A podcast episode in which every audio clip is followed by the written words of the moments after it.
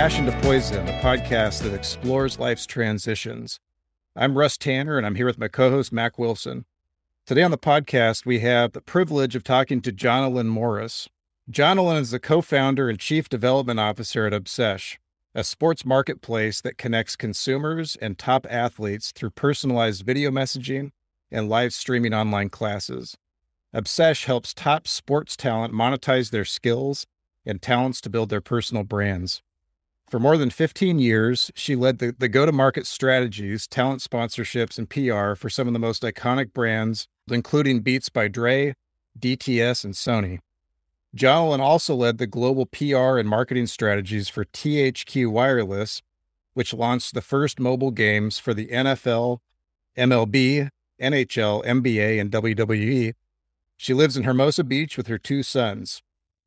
Despite her success, there have been struggles and transitions along the way, and we're anxious to hear about how she was able to navigate through those challenges in her life. Jonalyn, welcome to the podcast. Thank you for having me, Russ and Mac. I think the only thing that is not in my bio is 13 years ago when I made a big transition from uh, leading a digital division at an agency to go out on my own as a consultant. Russ designed my logo for Jonalyn Morris PR. So that's right. I feel like I, I had to mention that. had to mention that connection. Yes, that was a long time ago. I forgot about that. Yeah, that what was that? You said that was 15 years ago. I mean, it's probably more, 14 more. years ago now. Though I don't remember what I did on Thursday, let alone 14 years ago. But that's funny. Yeah, we're so glad to have you here, and you know, you've you've had so many accomplishments. Um, you know, we're just anxious to hear about uh, you know the path you've taken. But why don't you, why don't you take us back a little bit to the beginning and tell us about your upbringing? What was your family life like? Siblings? Because I think that helps paint a picture of you know who you are and and and maybe why you went into this this career field. Sure, absolutely. I think uh, when you grew up in Boston, Massachusetts, there's a lot of jokes that you just come out of the womb being a sports fan. So I was very lucky to grow up in an area where, you know, a big part of your childhood was Red Sox games on and Patriots Super Bowl parties and, you know, golf games on at the grandparents. But I grew up in Lowell, which is about 30 minutes north of Boston.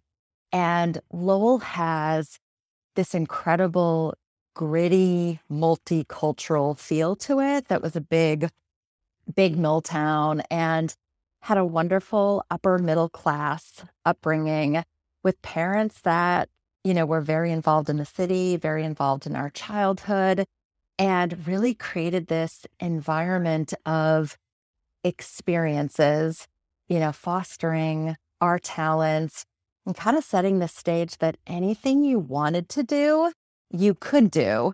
I don't think they realized that would mean the minute I graduated from college, turning around and moving to Los Angeles. So they might go back and rethink that strategy. But I was the oldest of three. I have a younger sister and a younger brother, and was, you know, really lucky, I think, when I look back at uh, whether it was playing sports or the arts that I loved. Um, they were always such big supporters. I think when I also look back, you know, probably like a lot of kids, there was this entrepreneurial side.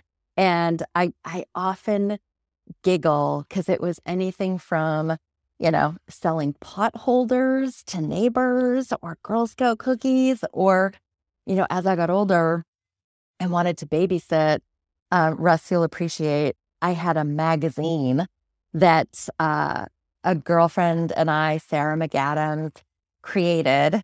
Um, and I would say we published, which I think was just my dad's secretary making photocopies and stapling it. But it was articles and ads and Spanish lessons and art designs. And so I think when when you're a kid who is artistic and entrepreneurial, it's always really fun, right? As you get older to look back and say, oh, it's probably not surprising that I'm an entrepreneur, you know, now. Like I, I was, there was always like a hustle. Like, how can I have some cash? And I don't know if it was just to go to the movies or what I spend all even spend all this money on? Um, but I do love looking back and feeling like those ideas were always fostered and supported. And again, like my dad going to secretary, I, I can't even, he probably like bought her a Dunkin' Donuts coffee just just to make the copies for us. Who knows? So how about your siblings? Did you have two younger siblings? Did they follow a similar path to you? Are they as entrepreneurial? Yeah, you know, we are very, very different. Although I giggle, growing up, I was an artist, and my sister now works professionally in the arts. So I do love to tease her, like, oh, I probably influenced that along the way. And she was very lucky to work for the Johnsons, the family that ran Fidelity, managing their art collection. She's previously worked at museums and now works with private collectors. Um, in that space. And then interestingly, I grew up with a little brother who is learning disabled. And so he still lives with my mom now back in Massachusetts. And it's it's wild when you look back and sort of look at that experience of when you have a sibling who was different and he was always in special education. Um, you know, maybe even just things like, gosh, why does homework always seem really difficult for Eddie? or Eddie doesn't have the typical friends that you have or or go to the typical school or school program. And now, you know, has I've gotten older and he's an adult. He has a great job that he loves at a local grocery store. He is a big fan of the WWE. And, you know, we used to joke, my dad would make the comment that, like, Eddie kind of lives a sweet life, right? Eddie has no bills. Eddie doesn't have this drive of, like, oh, I'm not doing this in my life. we're like, oh, that guy kind of has it figured out. And maybe Eddie is actually fine, you know? but when you see that this, his happiness with this incredibly simplistic life of that is what life is like when you just live and you just be, and there's no need for it to ever be more than what it is. He never needs more money. He never needs a different job. He never needs, you know, people to do things differently. And now I think he loves having extended families like brothers in laws and nieces and nephews and loves being almost like a mayor at the local grocery store where he does have definitely my late dad's sense of humor. And I I think my, you know, my favorite thing in my day is getting a text from a childhood friend of like, oh my God, I saw your brother at the grocery store and he still remembers me. So it's wonderful to see the joy he brings people and running into them at the store. And then for me, it's it's definitely not lost on me because my oldest son is autistic and having that experience growing up and getting that that diagnosis, you know, probably about 10 years ago, I've had the experience to get with our son's dad and the two of us to navigate okay, we are now going to have to become our child advocate and fight like heck for this kid and set the course for the life that we want him to have. And it's because I've had that experience growing up with my own parents. And so I definitely see that I was very lucky in having a brother who, you know, much more, you know, severe needs than than my son does, who's who's very high functioning. But it definitely helped navigate the mindset you need when you have a child who really just needs needs anything right? Doesn't even have to be autism or a learning disability. Well i think there's a lot we can learn from you know kids that are autistic or have other challenges uh, like you said their life is more simple and they can on, on one hand they can't really help that but on the other hand you know there's there's something something to be said about not caring so much about things, like not getting caught up in the rat race and needing more money and more this and more that. And I don't know. I think we can learn learn from them in some way. Absolutely. So where did after you know? So you grew up, you you you moved to L.A. and you know what what was the next step for you, career wise or school wise? I think you said you went to to Emerson for a little while. Sure. So I I went to Emerson College in Boston, which is still to this day very big for radio, television, and film. And when I got there, I almost felt like I was in this environment of all of the creative valedictorians.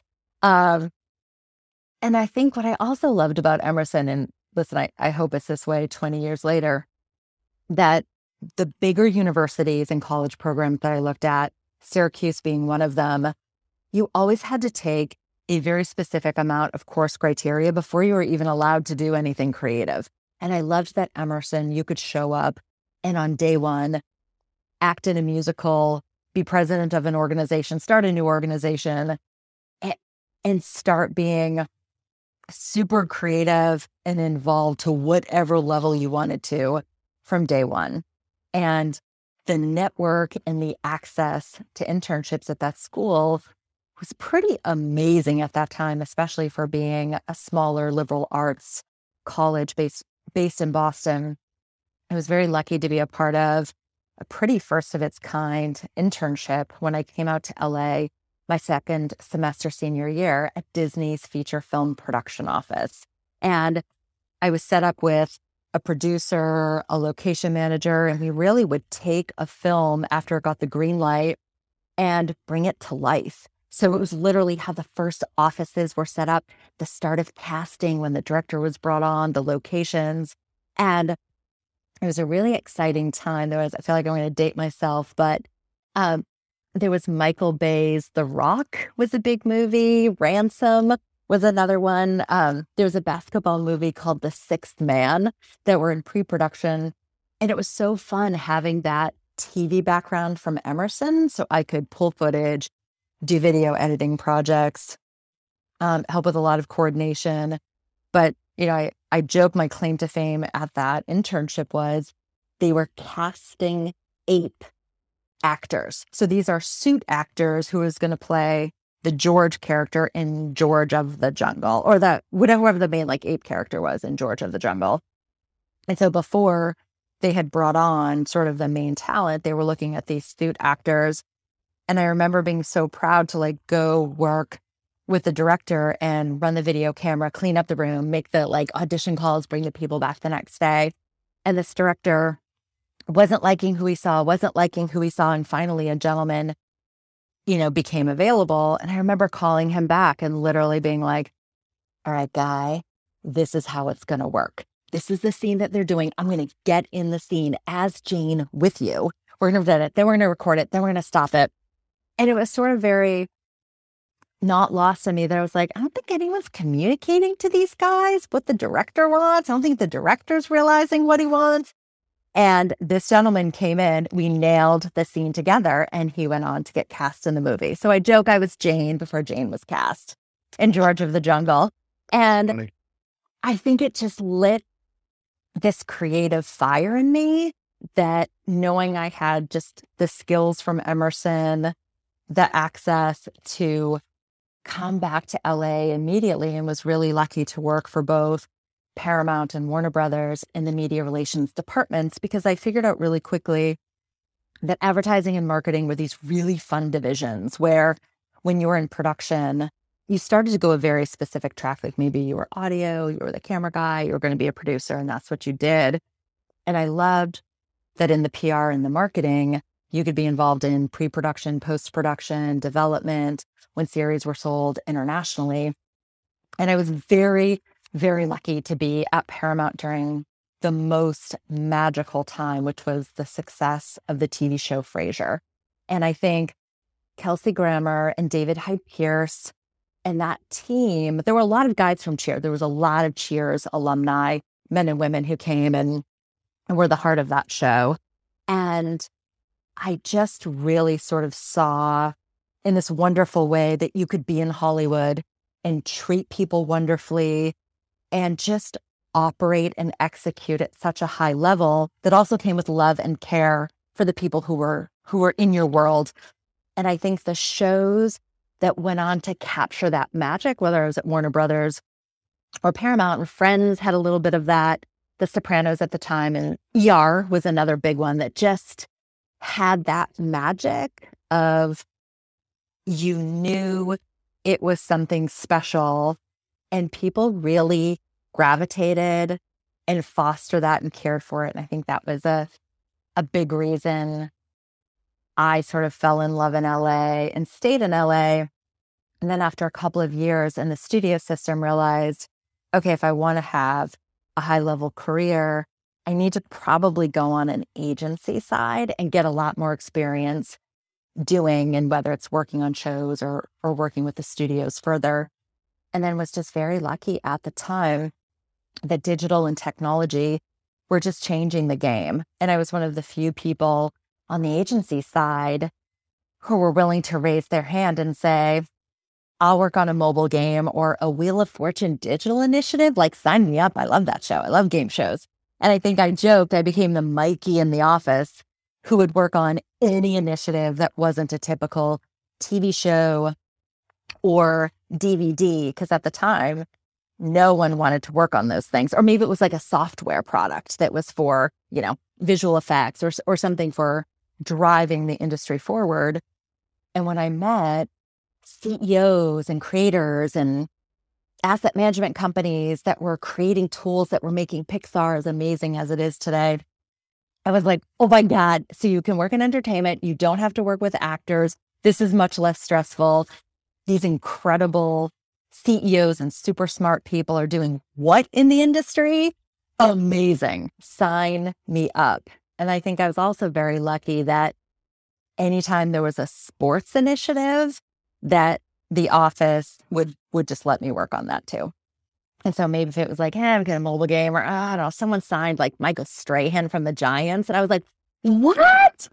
Yes, yes, yes, yes, all day. And so I think that was a big lesson to me when I was younger that just this willingness to be open and have the confidence to do the projects or initiatives that no one wanted to do gave me access at a really young age, gave me visibility to very high profile brands and to just be in places um, that again, I felt like I'm a kid from Lowell, Massachusetts, either driving in a golf cart on a Paramount lot or walking into ESPN after getting out of an Escalade, you know, with Michael Strahan, who was probably one of the class and probably still is one of the classiest acts in sports. So I've got to ask you when you're when you're going through these these stages where you're you're moving from here to there. And Matt, you know, Mac and I, we've talked to other people where they've been able to navigate these changes without too much maybe emotional and mental stress. How how do you handle that? Because a lot of people going from, you know, maybe they've got an internship somewhere, but getting to that next step is just overwhelming. Like just the emotional baggage and just pressure. And it's almost like there's a wall. Like I just can't go through that wall or whatever. Do you feel like you ever ran into those roadblocks or are you just kind of naturally able to just flow into whatever it is that you want to do? Or, or how, how do, how do you do that? I think it is a combination of, for me, when I look at my career over the years, I definitely was someone who let the stress of the level that I was operating at impact me. And I think sometimes it's, and there are these industries where it, it's almost treated as if something goes wrong with this talent or with this event or or whatever it is that you're working on or if it doesn't work out the world is going to end and you truly, in that moment, you feel like that. Um, and I remember going, you know, and maybe it's even something as simple as going on a vacation and feeling like, am I allowed to even go on vacation and turn off work? Because what if something happened or was missed or didn't didn't go off like I would want it to go off? The world is going to end. And then you go on vacation, you come back and you're like, oh God, everything was fine. and I think that a little bit comes with age. I think that would be for me that one thing to sort of look back at my younger self and I see the stress and the stress that people probably put on themselves or their coworkers or people who are working for them that when you're under that stress you're not operating at your best. You're not treating each other or treating others as you should. And I think that when you're in that stress, that's what makes it really difficult to see really great things in front of you or see the great work that you're doing or to realize, gosh, you know, maybe I shouldn't have gone back to work with my second when they were four weeks old. Like, what could possibly go wrong? But in that moment, you think, this brand might die if I'm not there. And then you look back and you're like, oh my God, they were fine. so, so you're human. You you went through the challenges that most people probably go through. You just you learned to cope with it and you learned to put things into perspective then. Just kind of Yeah.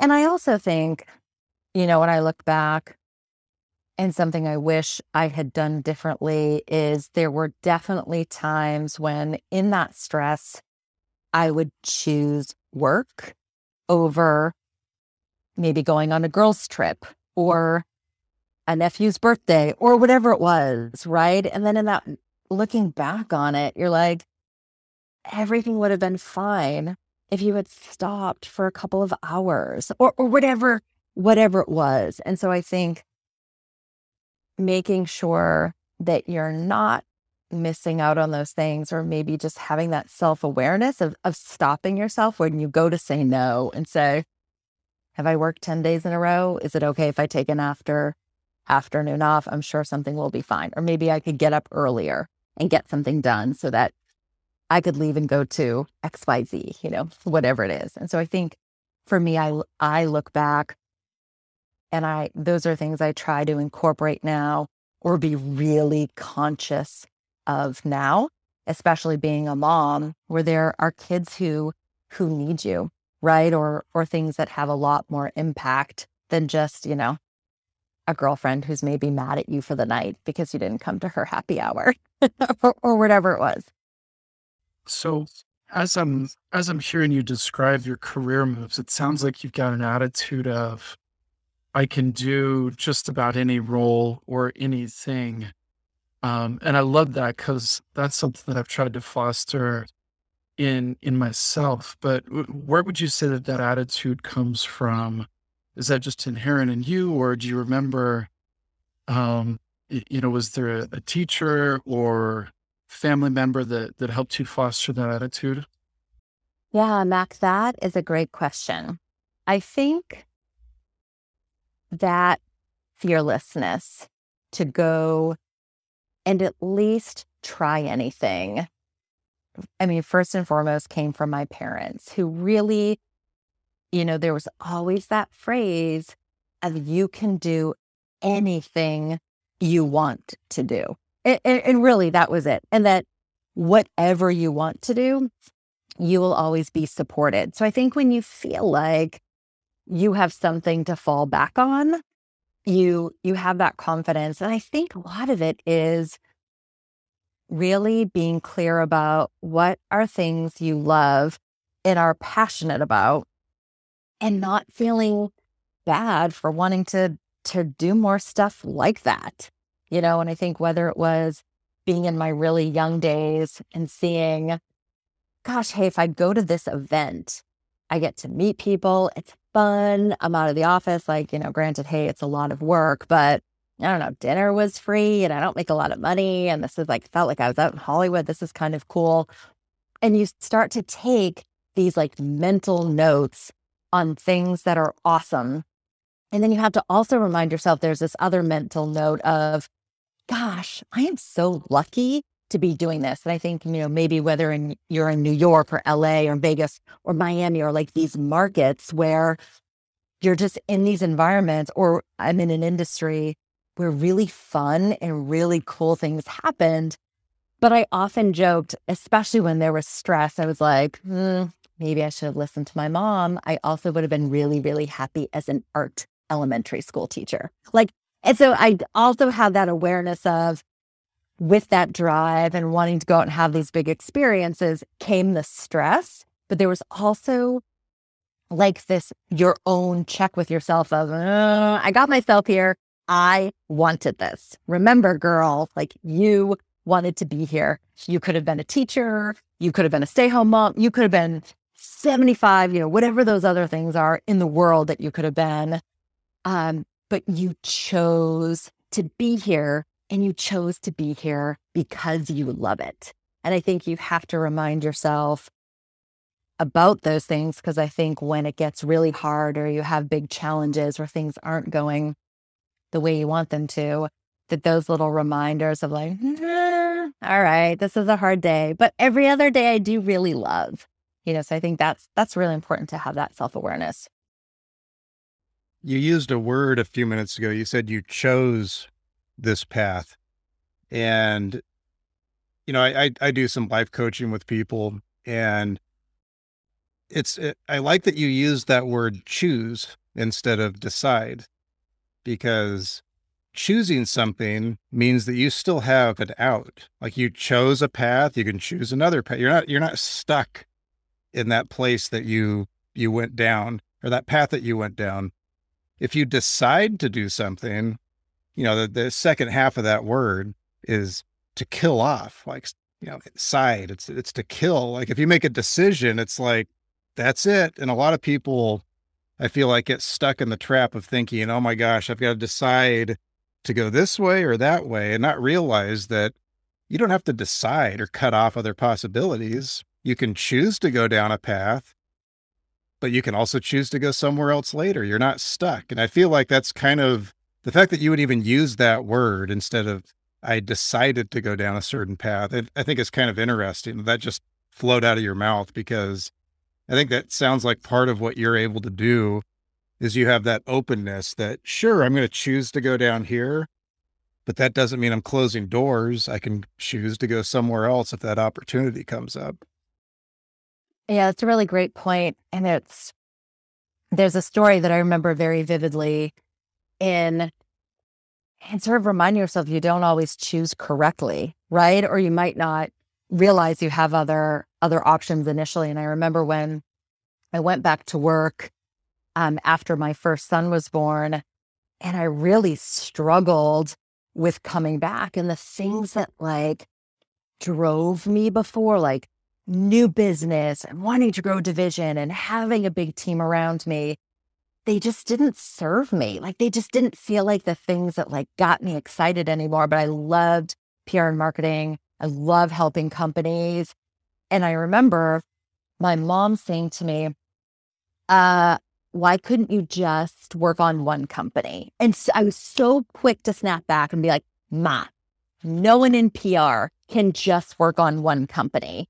And then, you know, flash forward three months, I'm out on my own. I talked to the agency about transitioning to part time to just work on one company, which segued to my consulting business and Russ Tanner creating the Jonalyn Morris PR logo. and I so look back and I was like, thank God I heard someone who had advice for me and didn't lose that advice that when you know, my heart was pulling at me and everything instinctually didn't feel right. I listened to my, I mean, this is a, hey, kids, listen to your parents, you know, obviously life lesson here. But I'm so glad, even though I didn't hear it when she first said it to me, that I was, when I was ready, that that advice still sat with me and I think I didn't even have probably that awareness until after, and I was transitioned. And at the time, my husband Vince and I moved to New York and did this great. He was on sabbatical, and I just worked on one company. And we went out in New York and did all this travel. And I was like, wow, okay, I guess I kind of like my mother was right. Oh God, my mother. But I mean, that was like, you know, however many years later. And so I think that's um that's something that's really important that you know for for individuals is you can you can think you're not allowed to choose and and be patient because i think when you're ready you will you will eventually choose the path that's right for you and it's okay like we don't always get it on, on the first on the first try and i think that's that's a good thing. I think a lot of us need to come to that realization on our own So let's shift gears for a second because uh, my wife and I right now are watching the the series The Dropout about Elizabeth Holmes. It's on Hulu. Have you watched mm-hmm. that? No, but I've seen some of the documentaries on her. Yeah. So she's, you know, if, uh, I won't spoil it for anyone that doesn't know much about her, but it's just an unbelievable story. Um, basically about how to not do things and how to really screw things up. But she's a woman in Silicon Valley, uh, you know, tr- you know, basically trying to fund, you know, get you know hundreds of millions of dollars to fund this blood testing company, and you know, she gets to a point where she feels like the only way she's going to get ahead is if she dresses like Steve Jobs. She even changes her voice to sound more masculine. I mean, it's just unbelievable what she does and we're we're watching this this TV series, and I knew we were going to be talking to you, and you you're you're a woman that's in this world of raising money, starting a business, but you've successfully done this as opposed to Elizabeth Holmes that just kind of blew things up. But it does point out that it can be a challenge if you're a woman uh, to be in that world. It is kind of a masculine dominated world, you know, venture capital, all that stuff. So tell us a little bit about how you've been able to to navigate that without having to resort to changing your voice and dressing like Steve Jobs. Well, thank goodness I haven't had to do that, but I have certainly had to be open to mentors, you know, my own business partner, and you know people in my in my personal world to feedback on to feedback on how to be the best business person possible or company operator or company co-founder that I can be based on my background and my experience to to help position my company for success. And it it wasn't something where I was changing me inherently, but it took becoming really confident in soft skills that I had because I'm not the lead engineer. I'm not our CFO. I'm the face of our company to athletes and partners. And the passion I have for when I love something and believe in it in the network that I've built, you know, over 20 plus years in very similar industries, that it took me a while to get the confidence that those skills were just as valuable as an MIT engineering degree or Stanford MBA. And and once I hit that stride and I became really open and I remember reading once, and probably in like like a self-help book, is that a lot of times when you're taking feedback as criticism, um, that's that was really hard. And I think I needed to make that mental shift. And sometimes I'll be at events and someone will, you know, sort of say, Hey, I had, you know, kind of this thought on what Jonalyn said. And I I literally made a joke of, what am I putting out in the universe about I want to be a student of being an amazing entrepreneur? that comes in unexpected and unasked for all the time once you put that out there. But I think you do, you do have to be very open to learning when you're going into a new industry. And the same would almost be if you had played one sport and it's like, hey, I was this absolutely incredible rugby player. So I'm going to go out and play football. And if you weren't open to being like, well, you know, now you, you kind of have to tackle. I know you didn't before, or you hold the ball differently, you pass the ball differently. And I think if you, if you weren't open, you know, to listening to people who had come before you and did it really well, you would be doing yourself a disservice. And I think at some point, you do have to get past that, you know, these stats that you read about all the time that only 2% of women are receiving a percentage of the venture capital um, that's invested in in startup companies each year, and you just focus on operating the best company, having a really clear understanding of what are the marks that you have to hit to get an investor to invest in your company, and have the right story, have the right team, have the right marks you want to hit on in terms of growth or customers or or revenue and get really good at those things um, because sometimes it's less about you and more about this business that you're growing. And listen you can be a man a woman an alien an animal whoever. You know i think there's such a an emphasis on who what are those amazing company stories that solve a need or, or fix a problem? And i think it's starting to become less about women. I, I i really believe that and i think you're going to see more you know companies that are funded that have women and it's just because they're they're great companies. And they just happen to have you know maybe a female co-founder or founder. That's great to hear you know, having three daughters myself and growing up with three sisters and no brothers. And so I've been around women my whole life. And they're, I mean, sure, they can't, you know, bench press 800 pounds, but they're just as capable in every other way as anyone else.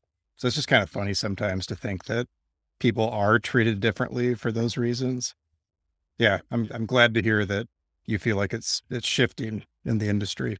I think so too. I I think that I think there's also just a, a shift in general that company founders can come from a lot of different walks of life. And I think, you know, one thing I've been most excited to see, I was reading something today about Baron Davis and his bio of what he learned in just being his own agent in his career and someone who you know, you could have just said, like, you're a basketball player, you, you can't be a company founder or an investor or like, you know, you do layups or, or whatever it is. And I, I love this idea that, you know, what a company founder or co founder probably looks a lot, looks, feels, um, and has experiences that were a lot different than 20 years ago, than 30, 30 years ago. And they're such incredible athlete entrepreneurs or entrepreneurs who come from very different backgrounds that are doing incredible things and, you know, helping to change the world and pave the way for others um, that just didn't all look like, you know, Steve Jobs or or other typical founders. I'm really curious, um, mostly because of failures that I had as an entrepreneur where I thought that I could go do something on my own and quickly realized I grew up in team sports and I really need to be in a team environment and atmosphere. Talk about that transition a little bit from working within an organization to founding and now you're um you know running and you are the um just that just that transition that move from you know supporting a team to to being the one that that a lot of people look to for answers. That is a great question and interestingly for me and where my career path had gone for so many years when i had my consulting business it was just me. And so i was the senior person the junior person the the brands, every person. And when I started my company, really for the first year of getting it off the ground, it was my business partner and I bootstrapping, doing a lot of the work, which is what I knew, right? Like I was a hustler, I knew how to do work on my own.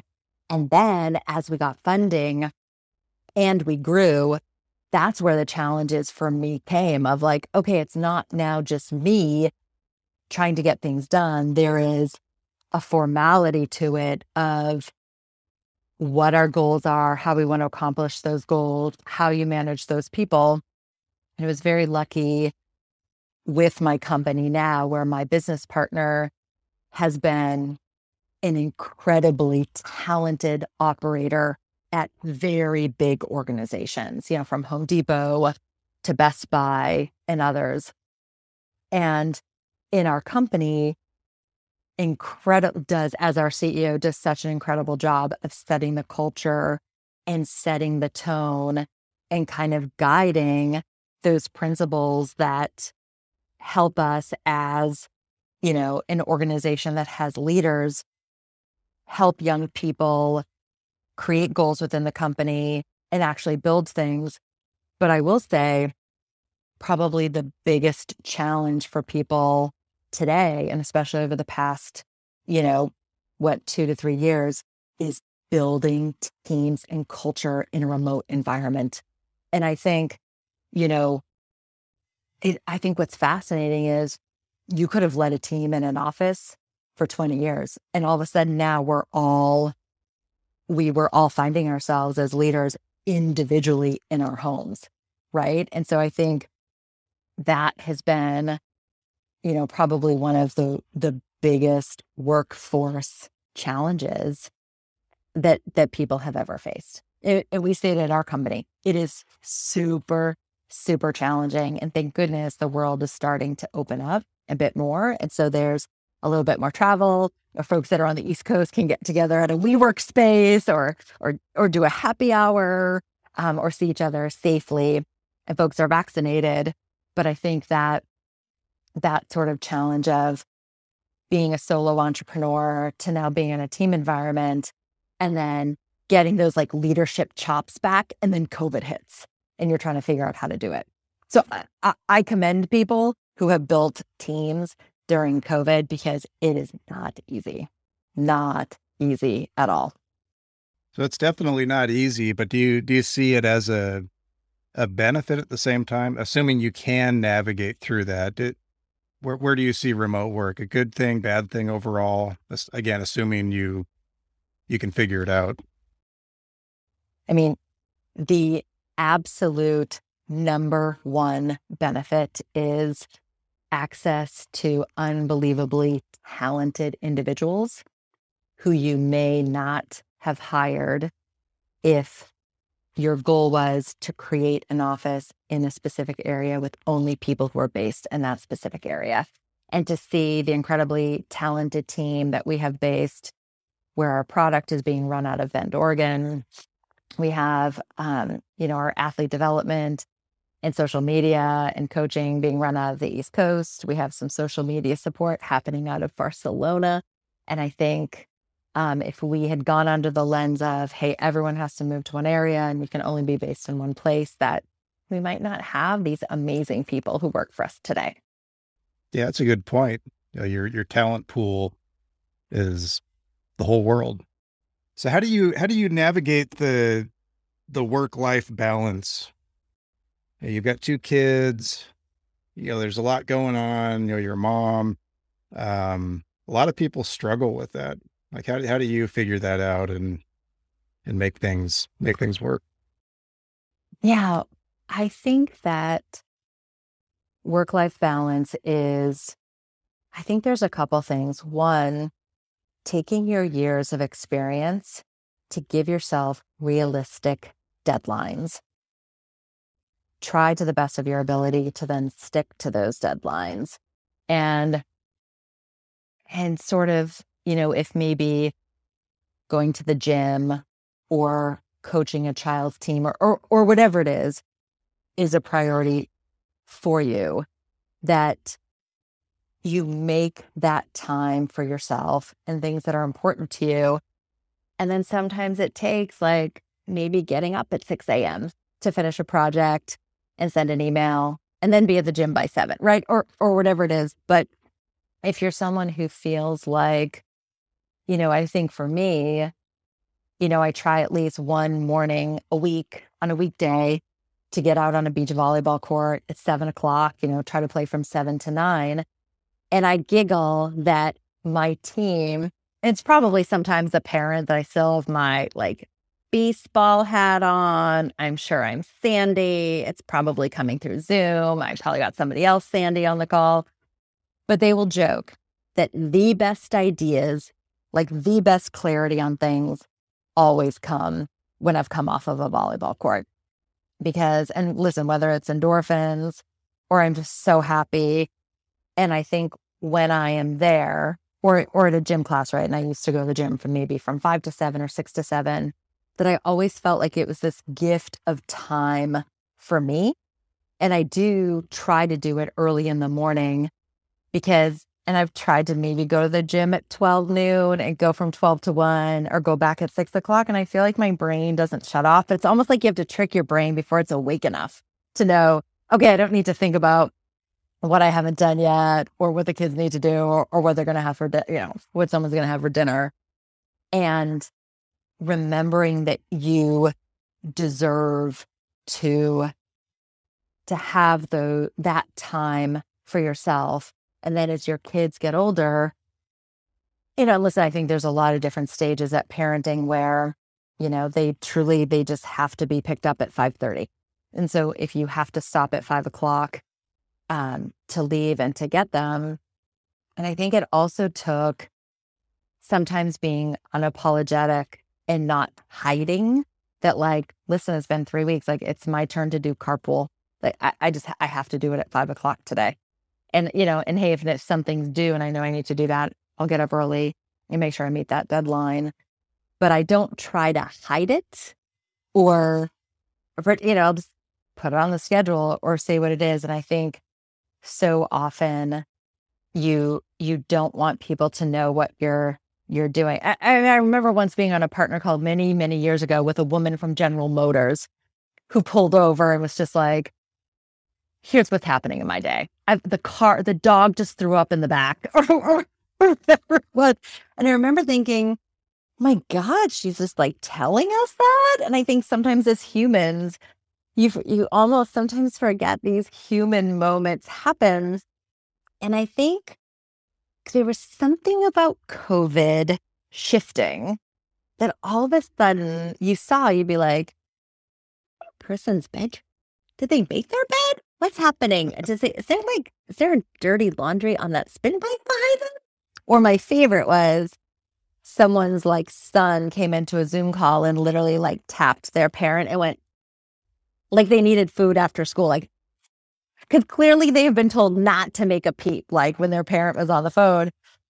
And there was just something very human about the world showing when you're not an executive or whatever level, right? That when you're not in an office, this other life exists or this other place that you live or people's families, or again, like recording once a podcast with an, or, you know, or an interview with an executive. And like, I don't think his wife realized he was like on a recorded interview. It was like, I got the lunch. Lunch just got here. like the kids went bonkers. And he was like, I'm so sorry. And we were like, well, people have to eat. And they were wonderful, you know, got like this podcast, they were able to stop it and, and restart it. And and everyone just sort of laughed. I think that's just sort of the wonderful thing about the world, you know, sort of changing or Zoom calls or all these things that that it's sort of it was that work life balance is happening because no one's perfect and no one's, you know, quite figured it out. And you saw that people were clearly just at the gym or on their Peloton or maybe still on their Peloton doing the call, right? Like, yeah. that person's smart. It's definitely humanized everyone where you're like, okay, these are humans. We can't be corporate robots that, you know, do all the corporate speak. Like you have to, ha- you can't hide that you're human anymore when, when your home life is your work life. So it's true. Cool. It's so true not to bring up another TV show, but I don't know if you guys have watched the show Severance. Have you heard about that or watched that? I have not. It it's really good and really interesting. It's basically about um, a company that implants a chip into people's heads where when they go to work at this facility, their personal life disappears. They don't remember anything about their personal life and it's just work. But then when they leave the office, they forget everything that happened during the day at the office and they're only in their personal life. And so it's like taking what we were just talking about, or what you were talking about as far as, you know, remote and humanizing. It's like the the extreme of that where it's there is nothing connecting the two worlds. And it's great show. I wasn't planning on plugging it, but it's a really good show. Um, yeah, I've noticed that. Uh, I feel closer to a lot of people that I work with that I have to work with remotely. And I like seeing the dog run, run in the background and bark. And I mean, some people get embarrassed about it, but it happens to me also. Like, and there's nothing wrong with that. I think we've lived in this culture where, like Mac was saying, everyone's kind of a robot or whatever. And we're not robots. I mean, we're people and, and stuff happens all the time. And we're all experiencing the same kinds of things, uh, but we hide it and we pretend like it doesn't happen, even though everyone knows it's happening. It's just kind of this charade that that everyone puts on. But I don't know. I liked you bringing that up. That uh, there has been a humanizing. You know, it's one of the silver linings I think of COVID is that there has been a humanization that's happened, and that's good. I think that's good. There's also been a lot of problems, so we'll see how all this shakes out as as the years go by here. But I think that's good to mm. to pay attention to. So I'm really curious and super jealous about um, a, a couple of the the things that you've got on your LinkedIn profile, uh, both the work that you're doing with uh, Obsesh and um, the uh, Stadia Ventures. Can you tell us a little bit about um, each one of those and why you're you seem like you're at a point in your life where you're not going to do something that you're not passionate about. I don't know if that's a fair statement, but uh, they seem like passion projects for you. Tell us a little bit about them and um and uh, and why you enjoy them. Yes. Gosh, that's such such a good question. You know, for for where I was in my career, and this probably started about 5 years ago.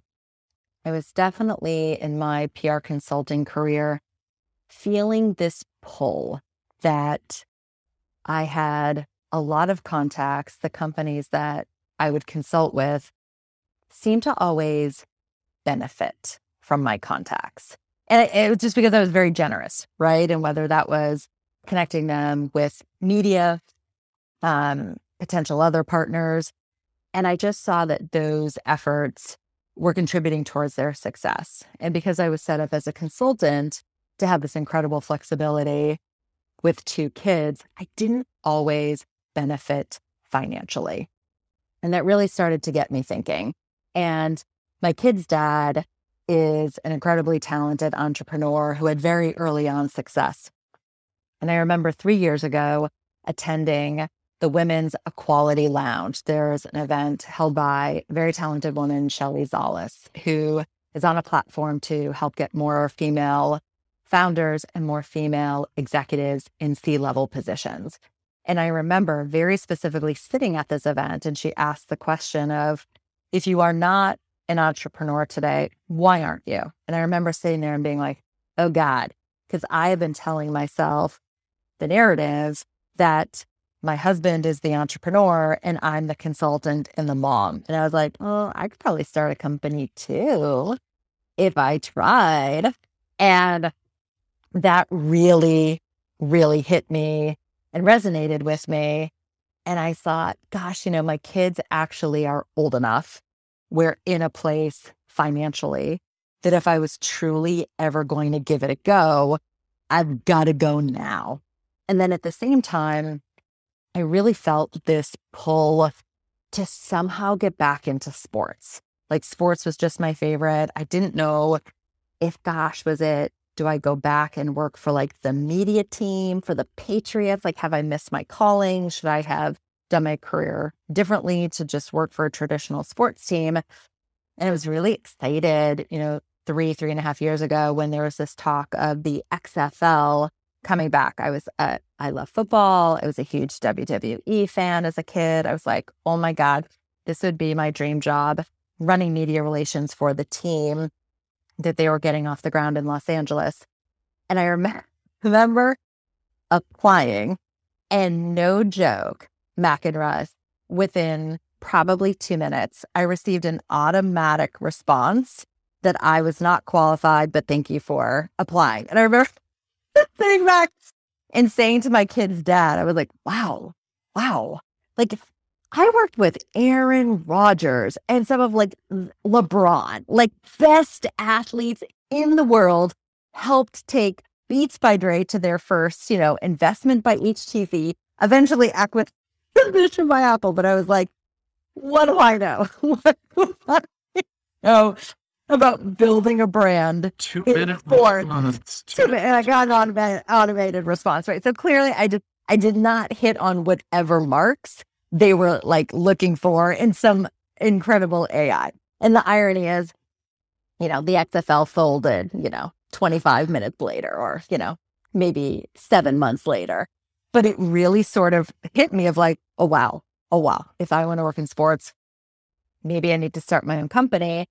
And a dear friend who I knew from my Beats days, and we had gone on and worked on some different brands together, finally got to this point you know, sort of circling back at that CES of, you know, hey, we have this idea of a lot of these athletes who we've worked with over the years at different brands when they weren't LeBron or Aaron Aaron Rodgers or, you know, Lewis Hamilton from Formula 1, you know, maybe they were these incredible action sports athletes or just like the athletes that now had fan bases weren't your typical athletes, but these athletes were not usually making a ton of money. Their Red Bull sponsorship was maybe giving them $500 a month. They were only making money if they were getting on podiums. There were no teams and league salaries for a lot of niche sports athletes. And, and that's still the case today. And I think, you know, we really sort of came down to what if we created a company where athletes could somehow go directly to fans, right? Like they're starting to create these incredible social media followers, YouTube, and Instagram, the algorithms change so much that maybe you're making money one day, you're not making money the next. A lot of athletes are starting to wake up and say, why can't I own my own fan relationship? Because I don't know how long this league is going to last or this team. And, you know, these, you know, 20 year plus careers in public relations and marketing. Gosh, what if they, you know, went to helping our own company, right? Versus other people's companies and really help help athletes. And that's really where the idea for Obsesh came up. And we started the company. We're on year three now. And over the past year, you know, we knew, you know, once we were ready to sort of get serious about bringing on investors and create a marketplace so that athletes like actually had a home where they could go to sell directly to fans, we applied for Stadia Ventures, which is a sports focused VC. It's the top one based out of St. Louis, and they do an accelerator program. And so they make an investment in your company. You go into probably an eight week program. So I was in my late 40s going back to school. It was like Rodney Dangerfield's movie, like back to school. And when we got into the program, I think I wept because it was just sort of this this feeling that from this day forward someone believed in us. They believed in the idea. They believed in female founders. They believed that athletes need help too. And I knew that investment and that program was going to change our lives. And for me, you know, coming from a liberal arts college in Boston, I did not have an MBA. And so it was almost like an accelerated MBA, but getting to work on your company and have it be sports focused. And so I couldn't get up early enough.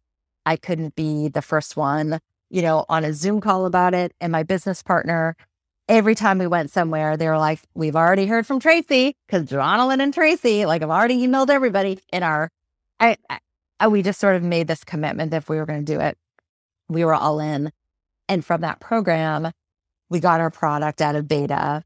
We launched our marketplace very soon after. And it allowed us because now we had a lead to go on and raise a million dollars and they they've really really been so incredible to us and supportive and connected us with other partners and you know are are helping us build into the future and so i think anyone who is an entrepreneur and just trying to figure out like i just need like that little break i just need someone to believe or i you know, need that support that I cannot recommend highly enough.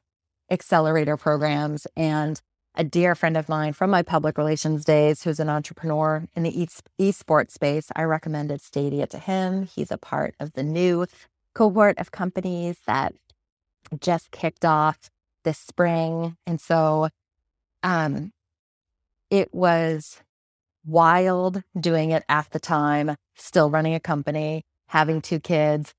But I think I loved learning and I don't think I realized because I always was like the sound of taking a class or going back to school or an SAT gave me hives, like literally. And I couldn't get up early enough, grab my coffee, get in my cozy chair, and read through lessons, do the work, do assignments, um, you know, get prepped, look at what the day was.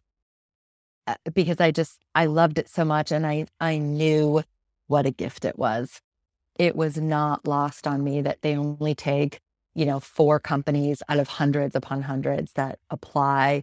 And I think when you're handed something like that, we just sort of knew that it had the potential to change everything if we were willing to put in the work. And I think, you know, kind of like you guys, my business partner and I are athletes, and you know, all right, give me what I'm supposed to do. What am I supposed to hit? How do I train? What are my what's my coaching? What do I do? What's our goal? And I think we we took that athlete mindset and put it into the accelerator program and then getting the marketplace, you know, live and, and active. That's a great story. And yeah, so I, I didn't know about that Stadia venture. So they only take a few companies then. They do. They only take four um, in each cohort. So where do you see things going with with your company at this point? For Obsesh, you know, where where I see us going is creating more products that really essentially let athletes become entrepreneurs and build businesses based on those skills. So a lot of those skills and what those products are going to look like are coaching based. And so it's a way for them to have clients who they coach outside of the local areas where they are. So one on one coaching, um, using video to coach or to give analysis. It's one to many experiences or being able to coach in person.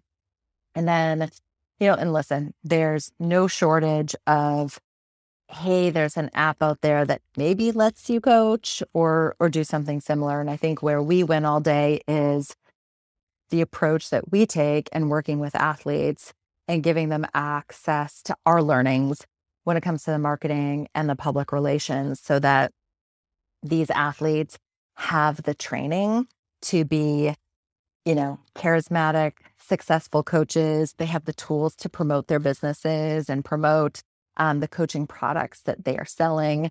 And you know a team behind them when you're a women's pro soccer player or a WNBA star to come in and really give you the skills and the tools to build your own brand. Because I think that's what we're hearing a lot of is I just came from my career playing basketball for Alabama. Now I'm in the WNBA and like it's great. There's someone, you know, for the team who does social media, but people aren't essentially essentially teaching the athletes how to use social media to build their brand or teach them to even discover like what is your personal brand, right? Like, how do I, how do I even do that? So we're, I think for us, you know, cracking, giving athletes a really modern platform to monetize their skills through all different ways to coach, to mentor, to help the next generation of athletes get better. And then at the same time, become their own entrepreneur, have those skills,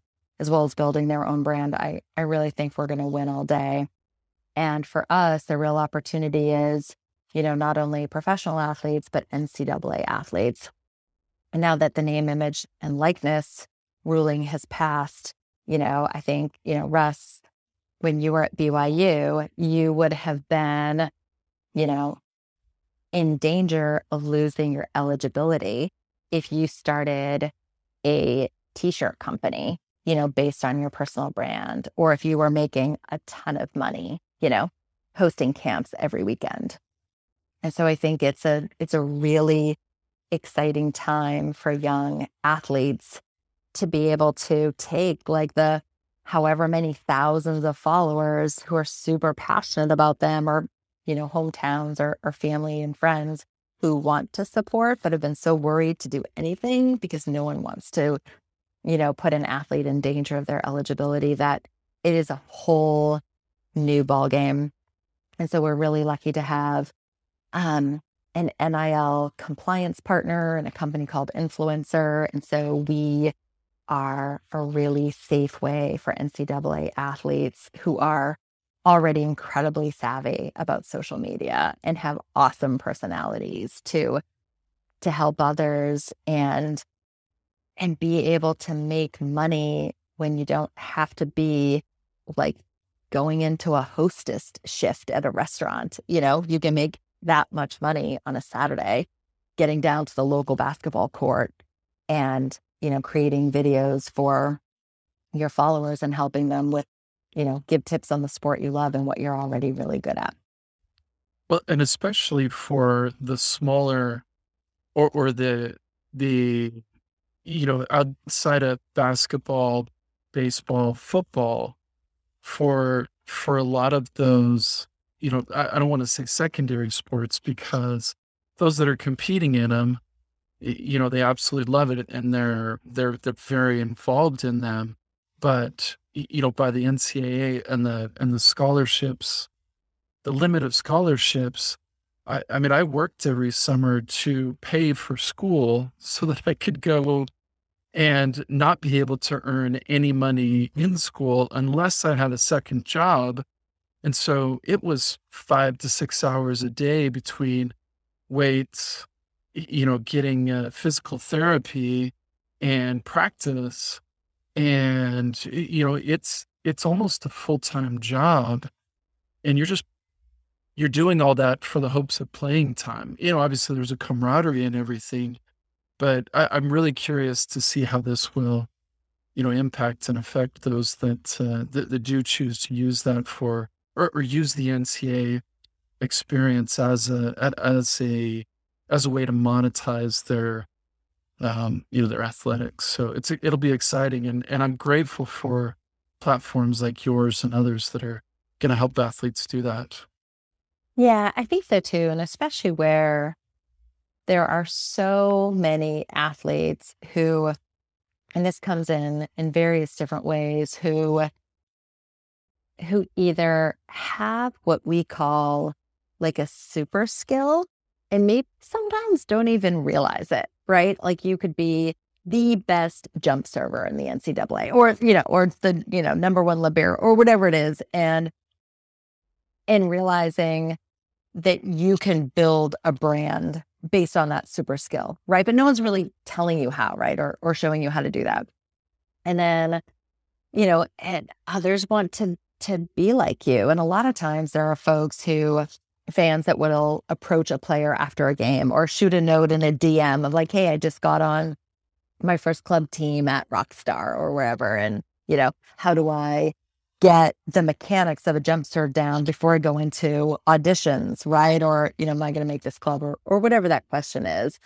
So I think for for athletes, the ones that can kind of crack that will do really well. And then at the same time, for the platforms that will win out is the convenience for the athlete. I think what we loved about Obsesh and have been really proud is the technology and that being on the platform, creating videos for fans, all of it can be done from your phone. And I think that that opens up a whole new world of you can be reading, you know, what requests came in while you're on the bus, make yourself a to-do list like, okay, cool, I need to, you know, shoot this or take care of this stuff this weekend and giving the flexibility on the pricing and the terms and letting the athletes set the stage for what they feel comfortable with, the timeline that they know that they can deliver the coaching product or set their schedule for when they're available to do one-on-one coaching. So I think that flexibility and letting the athletes work with our platform on their own terms was really, really important to us because it's almost like they need like athlete entrepreneur balance, right? Like how how do you do both? It's a cool gap that you're filling in the industry. It, it kind of reminds me of how you go through high school and no one teaches you how to how banks work and credit cards work. It's so you come out of high school and you're like, well, if your parents didn't show you anything, you're kind of lost. And it feel it feels like that a little bit. It's like here's these kids that well not kids at that point, but you know, these these athletes in college or even professional sports that they've dedicated all their time to this one area and they're amazing at that. But that they don't know how to do all these other things and so I just think that's eh, you're you're bridging a really important you know gap there that that doesn't exist or or didn't exist. Yeah, it's awesome to hear. Thank you. I appreciate that. Well, we're about out of time here. This has been a really good conversation. You, have taught us a lot. I mean, I've known you for a while, but I didn't know most of this about you. So you're you're a really fascinating person, and uh, you. Yeah, there's so much that I think people are going to learn by by listening to this podcast.